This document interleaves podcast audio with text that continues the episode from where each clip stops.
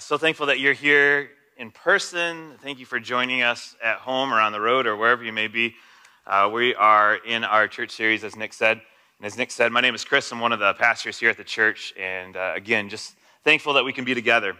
We're going to be in Mark 8 this morning. So if you have a Bible or a device, whatever it may be, invite you to turn there. It'll also be on the screen behind me. Now, in our series, Church, last week, John began this series kicking it off talking about who are we as a church? What should the church be about? Uh, where are we going? Some of these questions were posed. And really, what does it mean to be the church in culture and society? And I want to start off by saying is so often what happens is people say, well, here's the church, and then everything else is culture and society. I want to strike that down right away. Is that the church is part of culture, church is part of society, and as Jesus said, that we're, we're not to be taken from the world, but protected from it. That we're to be salt and light in the world. That we are to be present here. And so it's not a battle of church versus culture, culture versus church. Church contributes to society, and society impacts church. And so we need to understand what it means to be formed, and that formation happens all the time. We're constantly being formed, but how are we being formed? And so today, what we want to look at is we want to look at what does it mean to be the developing church, to be a church that develops. And when I say church, I don't mean a building. That is far from what we mean in this series, in this topic. It is us, it is followers of Jesus. That here, down the road, around the city, around the state, around the country, and around the world who gather in the name of Jesus, the church. And so we're going to begin this morning in Mark chapter 8. And so we're going to be in verse 34. That's where we're starting, and we're going to read through verse 38. Then he, being Jesus, called the crowd to him along with his disciples and said this. So he's saying it to those who are following him and anyone else who is listening. Whoever wants to be my disciple must deny themselves and take up their cross and follow me. For whoever wants to save their life will lose it. But whoever loses their life for me and for the gospel will save it. What good is it for someone to gain the whole world yet forfeit their soul? Or what can anyone give in exchange for their soul? If anyone is ashamed of me and my words in this adulterous and sinful generation, the Son of Man will be ashamed of them when he comes in his Father's glory with the holy angels. So, recently, someone came and confessed to me in quite a, a, hesitant way, and they gave permission for me to share this. They came and they said, uh, Chris, I don't, I don't like to be called a Christian. I'm really starting to dislike being known as a Christian. and I noticed this kind of like, all right, what's he going to say? This person was, was not walking away from Jesus this person was, was not questioning faith in any way. This person wasn't even deconstructing their faith. I think they were asking a sincere question that many of us, myself included, have been asking of what does it mean to be a Christian? Because in our time, in our world right now, the word Christian, along with the word evangelical, has all sorts of labels attached to it, all sorts of meanings. Some, we could say, were put on there by people who stand opposed to Christianity, but I would say the majority of it is our own fault. Through our words and our actions, we have done things and said things that have, have caused people to look at this word and how we identify as a Christian and go, no, no. Two examples, just simply. Uh, last week, I was looking and reading an article, uh, someone that I often read, and as I read the article, I made the mistake of looking at the comment section, which is generally a mistake in general, uh, to look at comments and everything that follows strings on social media. So there's over 1,400 comments on this one article. And what I soon realized as I skimmed through these is what it was is it was Christians attacking non-Christians and non-Christians attacking Christians. 1,400 posts of attack and it was horrific. And it made me think of a, another post that I saw of Christians just going back and forth at each other And someone in that string, again, a mistake I read by reading all these, someone said this. They said, You have all demonstrated exactly why I am not a Christian. If that doesn't hit you and go, Oh, time for a heart check. Time for a heart check. Because the person that posted this is not the enemy. It's easy to make them the enemy and to come back and be like, ah, I'm going at you. See, I, I wonder often when we hear things like this that we quickly just go to a passage of, well, well, Jesus said we'd be hated. The person hates us. They're wrong. Jesus said we would be hated because of him and his message, the gospel not because of sinful attitudes or actions that we as Christians have said or done. So, so are Christians hated because of Jesus or because Christians are not acting like Jesus? When someone comes at me, am I being hated because of Jesus or because I'm not acting like Jesus? And this isn't about being accepted or gaining the whole world, as Jesus said. Rather, it's about being Christ like.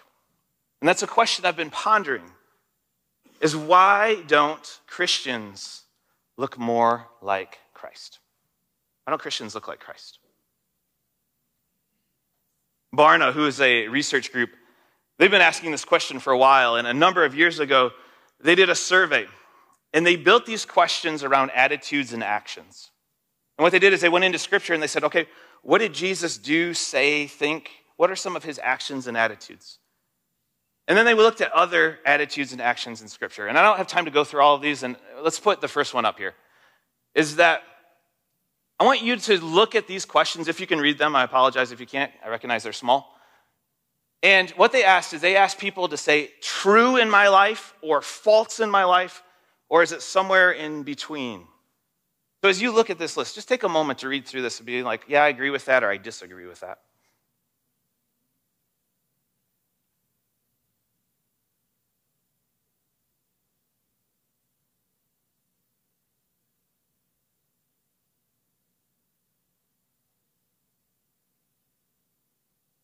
And then the same thing with attitudes. Let's go to the next screen. So, once again, take a look at this of true in my life or false in my life, or somewhere leaning false, somewhere leaning truth. These are attitudes.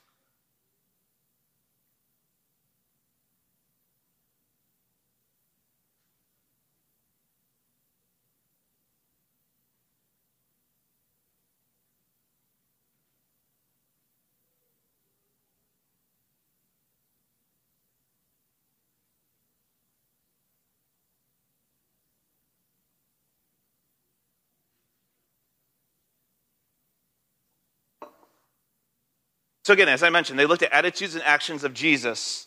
And then the other attitudes and actions, which I didn't mention, I said other people, were those of the Pharisees. Pharisees are not highly looked upon by anyone in Scripture, nor Jesus. Jesus, in fact, attacked Pharisees all the time. So, this is how they broke their questions out. So, the first five on both screens were questions being significant of the actions of Jesus.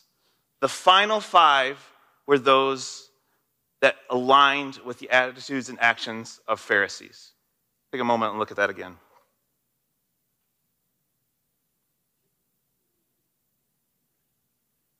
And then let's go to the next screen. The same thing with attitudes. The first five were those of Jesus, the last five were those that aligned scripturally with Pharisees.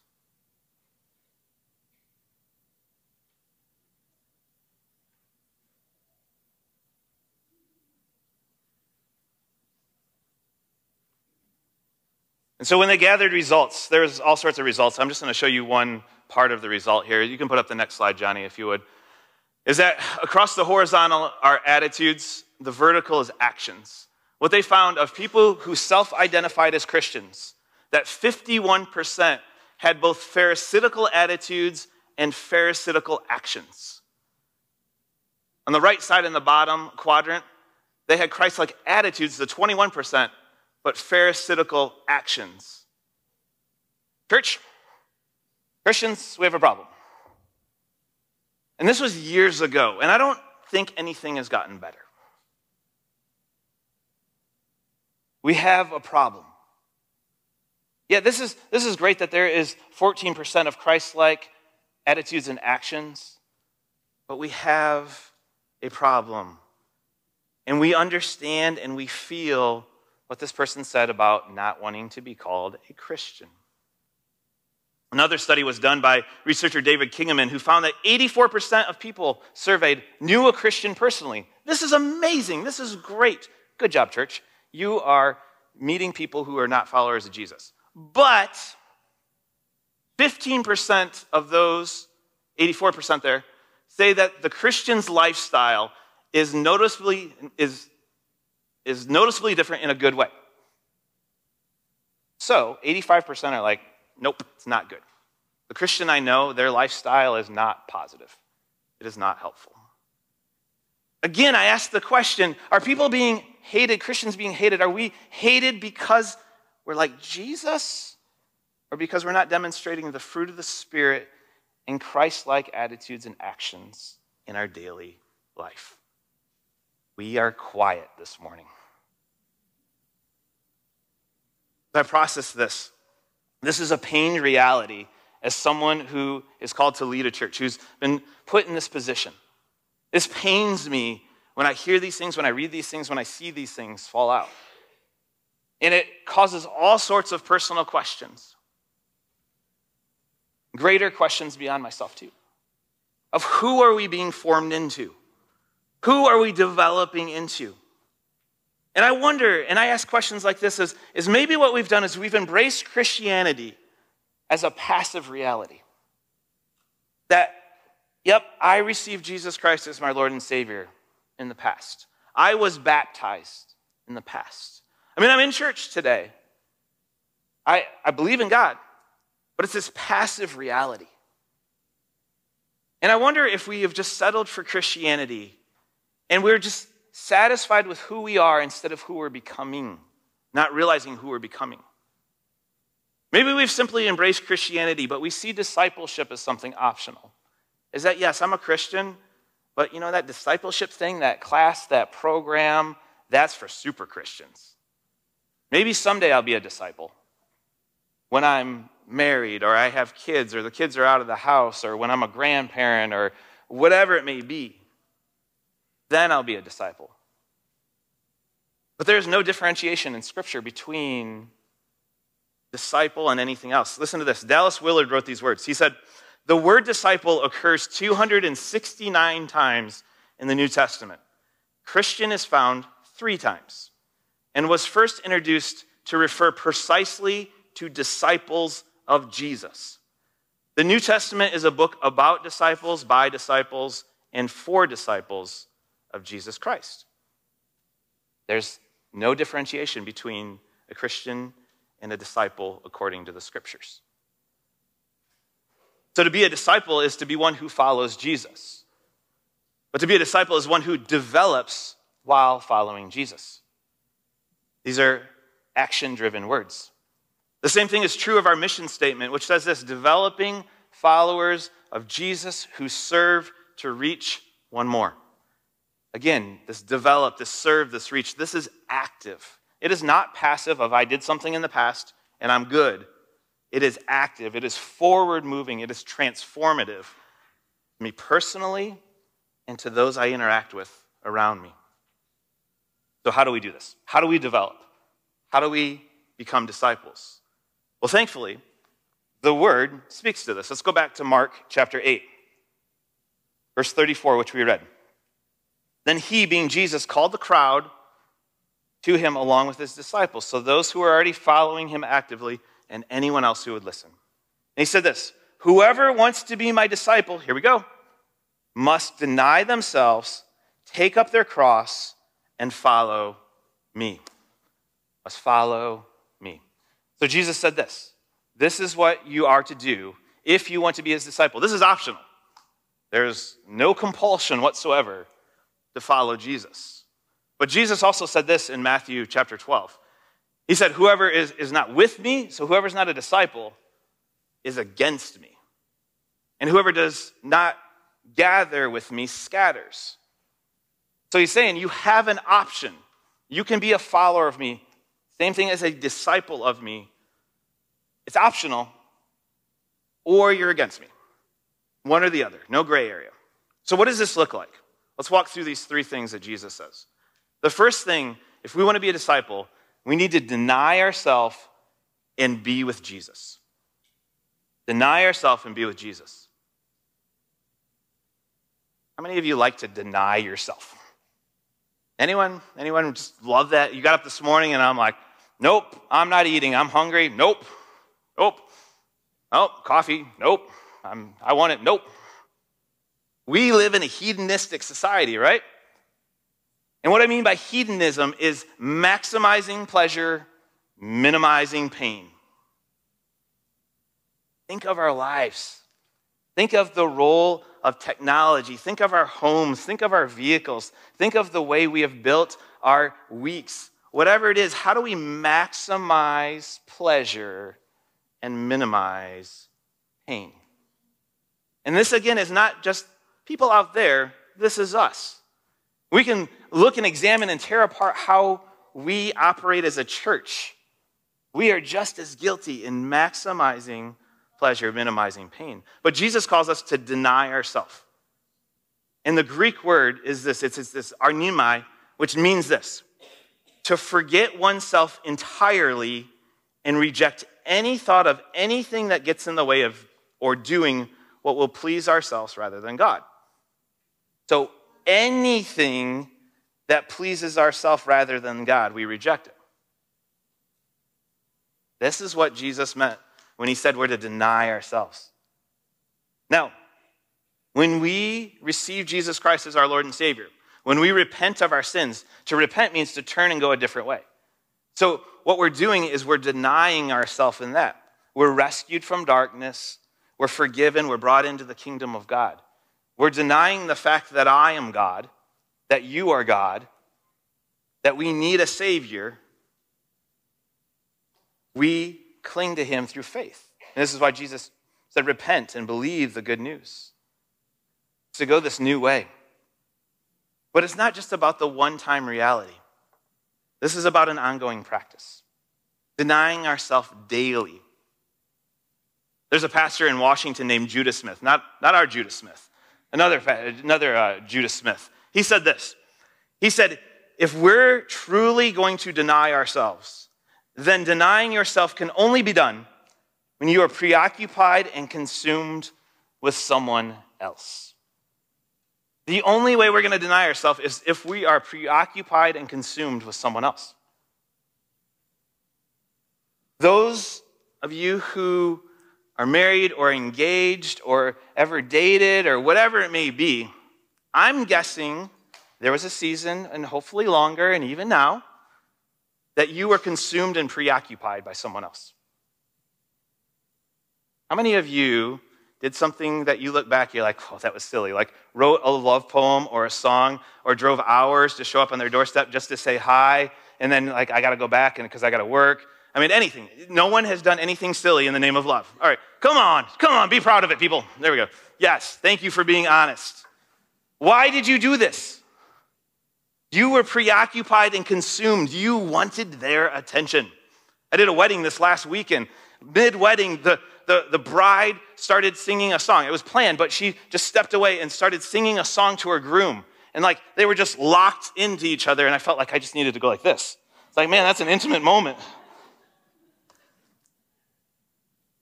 Preoccupied and consumed. This is what Jesus is getting at by denying ourselves. This is what it means to follow Jesus is that when we're preoccupied and consumed with Jesus, it is easy to deny ourselves by saying no to sin, by saying no to temptation, by saying no to things that just get in the way. It is easy to do these things when we are consumed with Jesus. I think this is what James meant in chapter 4 when he wrote, Submit yourselves then to God. Resist the devil, and he will flee from you. Come near to God, and he will come near to you. Wash your hands, you sinners, and purify your hearts, you double minded. Grieve, mourn, wail. Change your laughter to mourning and your joy to gloom. Humble yourselves before the Lord, and He will lift you up. To deny ourselves. So, to be a disciple, Jesus says we're to deny ourselves, we're to be with Him. And so, how do we practice this? I want to give you a practice. Again, this is all optional. You can try this this week. I want to encourage you to be in two places. Now, for those of you who have been here for a while, you're like, wait a second. We just did a series called Hurry. You've talked about slowing for the longest time, and now you're telling me to be in two places at one time. This is what I mean. When you're at work, be with Jesus. When you're at school, be with Jesus. When you're at home, be with Jesus. When you're driving, be with Jesus. Wherever you're at, be with Jesus. Because when you're in those situations and we're with Jesus, recognizing his presence, it's easy to deny ourselves when we need to. It's easy to recognize, nope, I need to turn and go a different way. I need to deny myself in the situation. Because if we just simply compartmentalize Jesus, of like, all right, this is my hour with Jesus here, or I got my five minutes, my 15 minutes, my half an hour in the morning, that's my Jesus time. It's not denying ourselves, that's just compartmentalizing Jesus. I want to encourage us this week is to be in two places. So we're called to deny ourselves. The second thing Jesus says is to take up your cross. This is about becoming like Jesus. This is imitating Jesus. This is laying ourselves down at the altar of obedience. We see Jesus loving in Scripture, on mission, humbling himself, serving others, suffering, being obedient to the Father. John Piper, he, uh, he spoke of Jesus' cross and our cross in this way. He said there's really four things that define the cross. He said opposition, shame, suffering, and death. The Romans didn't throw people on the cross that they were on the same side with. They saw Jesus as one who opposed them. And so the cross is a symbol of opposition. It's also a symbol of shame. Those who hung on the cross hung there for a long time and often barely clothed, if clothed at all. People would walk by and be like, symbol of shame. It's a symbol of suffering, too. Again, those who were crucified would hang on the cross for hours, eventually suffocating. The point was suffering. And then, two, it was not a symbol of torture, it was a symbol of death. It was a mode of death. And so, when we look at Jesus' cross, when we're called to pick up our cross, why are we surprised when there's opposition, shame, suffering, or death? But again, in Jesus' name, not in my sinful actions or attitudes. Piper went on to say this. He said, he said, Be willing without murmuring or God criticism or cowardice to be opposed, to be shamed, to suffer, and to die all for your allegiances to him. Taking up our cross means Jesus has become more, in, more precious to us than approval, honor, comfort, and life. We like honor, comfort, life, and approval. You. I like it. Tozer said it this way, A.W. Tozer. He said, excuse me, in every Christian's heart, there is a cross and a throne. And the Christian is on the throne till he puts himself on the cross. If he refuses the cross, he remains on the throne. Perhaps this is at the bottom of the backsliding and worldliness among gospel believers today. We want to be saved, but we insist that Christ do all the dying. No cross for us, no dethronement, no dying. We remain king within the little kingdom of man's soul and wear our tinsel crown with all the pride of a Caesar, but we doom ourselves to shadows and weakness and spiritual sterility. That has been so true in my own life so many times, where I refuse the cross. Take my little tinsel crown. I'll feel that pride, that moment. but then I run into that shadow and weakness and spiritual sterility. Jesus says to be a disciple, we deny ourselves and we be with Jesus. The practice is being in two places at one time. Jesus also says that we are to take up our cross and become like him. This invita- invitation to a mature grace, a mature forgiveness, both now and in eternity. And I want to encourage you this week in the practice of seeking Jesus' approval. So when you're in that place at work or school and you're with Jesus, when you have that moment for human approval, honor, comfort, and life, what would honor Jesus? What would it be? Maybe it is that moment of honor that you humbly receive that. But maybe it's something else. Only your week will tell. The third and final thing Jesus says is to follow. This is doing what Jesus did, to follow Jesus. Love Peter, he, he made this comment. Peter was a pretty passionate guy. He said this He said, We have left everything follow you. It is hard for us to comprehend what it means to do these things, to deny ourselves, to take up our cross, to follow, to say something like Peter is, we've left everything to follow. I mean, the disciples left their homes, their jobs, their, their friends, their futures that they had planned. And we have a hard time denying ourselves simple things. We go back and we think of the disciples, is how they took up their cross, a literal cross, when following Jesus. Matthew was martyred by the sword. Mark was drugged by horses through the streets. Luke hung in Greece because of the preaching, his preaching. Peter was crucified upside down. James was thrown from the temple, survived, and then beaten to death. James, son of Zebedee, was beheaded at Jerusalem. Bartholomew was whipped to death. Andrew was crucified after being whipped. Thomas was stabbed by a spear. Jude was killed by arrows and would not deny Jesus. Matthew was stoned and beheaded. Paul was tortured and beheaded. And most of us are not going to die physically for our faith. But we're still called to deny ourselves, to take up our cross, and to follow after Jesus. What does it look like to follow Jesus? Well, this is what I'm going to encourage you to do as some study, some homework this week. Is pick a gospel. Matthew, Mark, Luke, or John. And just slowly start going through it. What are some attitudes and actions of Jesus? What did Jesus do? What did Jesus say? How did Jesus treat people? Who was he challenging? Who was he encouraging? We start to pick up this pattern of the biblical Jesus. Because quite possibly some of our struggle here in Western society in America is that we've followed Americanized or Westernized Jesus instead of the biblical Jesus. We've been expected to do or say or act certain ways when Scripture is saying something different. So I encourage you to look at that. But we can replicate Jesus in a few things that he did. And I just want to quickly walk through these seven. First thing is that Jesus prayed. We see many times in Scripture where Jesus went off alone and he prayed.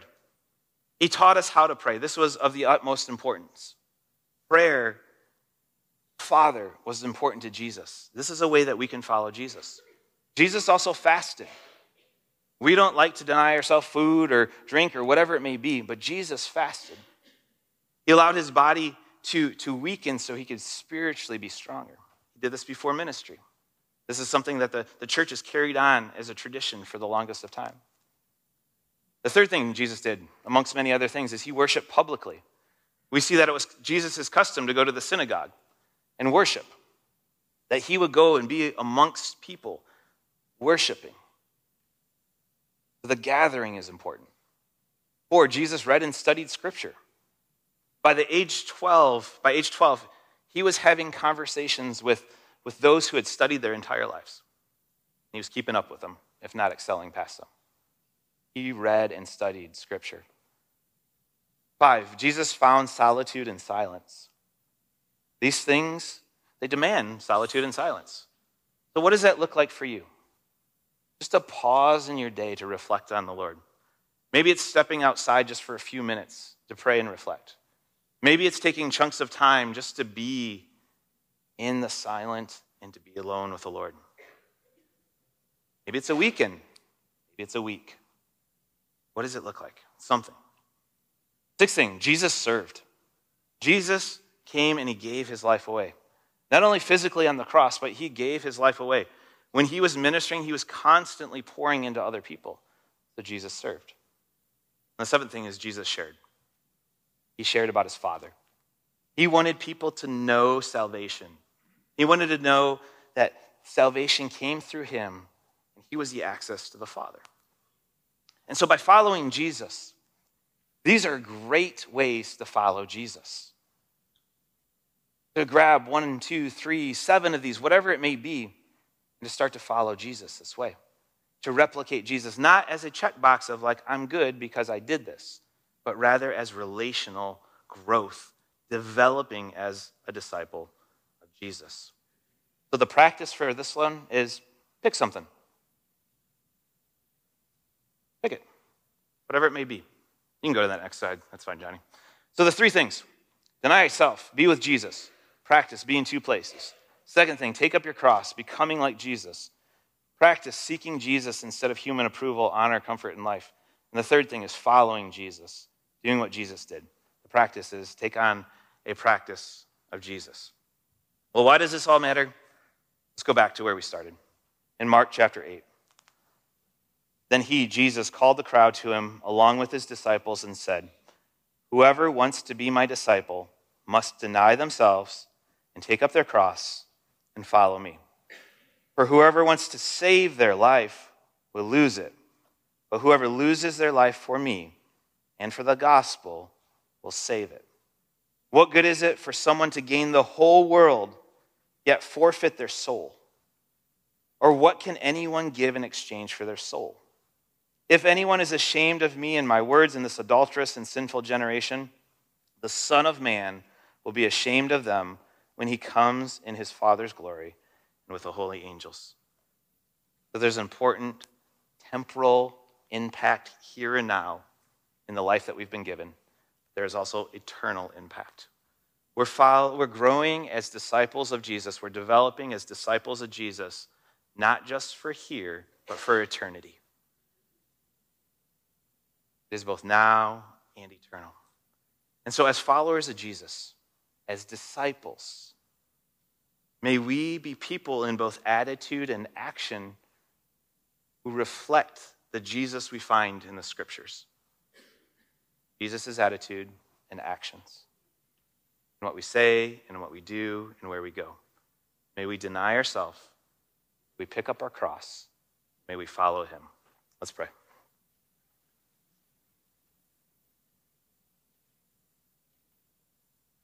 Jesus, the call to follow after you is, is one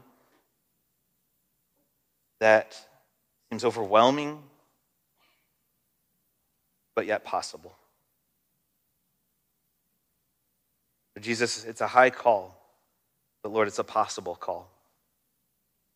And Lord, it was possible back when Jesus walked this earth, possible now, 2,000 years later. Lord, I pray that you'd fix our eyes on Jesus, the perfecter of our faith, and pull our eyes from anywhere else that we look. Jesus, I pray that you would continue to form us and mold us into the individuals that you have called us to be, denying self, picking up our cross, following you. Lord, I pray for each person, each situation, whatever that looks like today and this week, Lord, that you'd remind them that they would engage in just one thing, just one thing, Lord, as they seek to develop as their follower of you.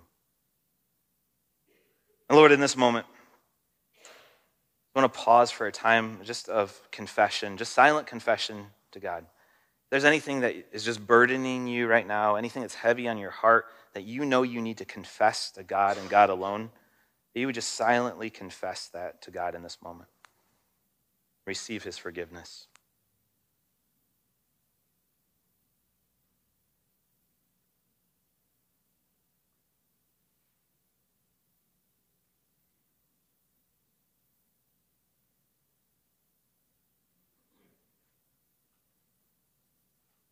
Lord Jesus, as we prayed earlier, as Nick prayed earlier, if there's anyone here or watching online that's never received you as their Lord and Savior, that they would take this moment, that they would confess sin, confess that they're a sinner, that they're in need of a Savior, and that they want to follow you, and that they would receive your forgiveness, and that they would seek you. And they would seek others to help them in their walk. So, Jesus, we pray that we would be disciples that honor you, that we would walk in your ways, that we would know your heart. God, for us personally, for those around us, and most importantly, to bring you glory, God. So we pray all these things in Jesus' merciful, grace filled, loving name. Amen. Música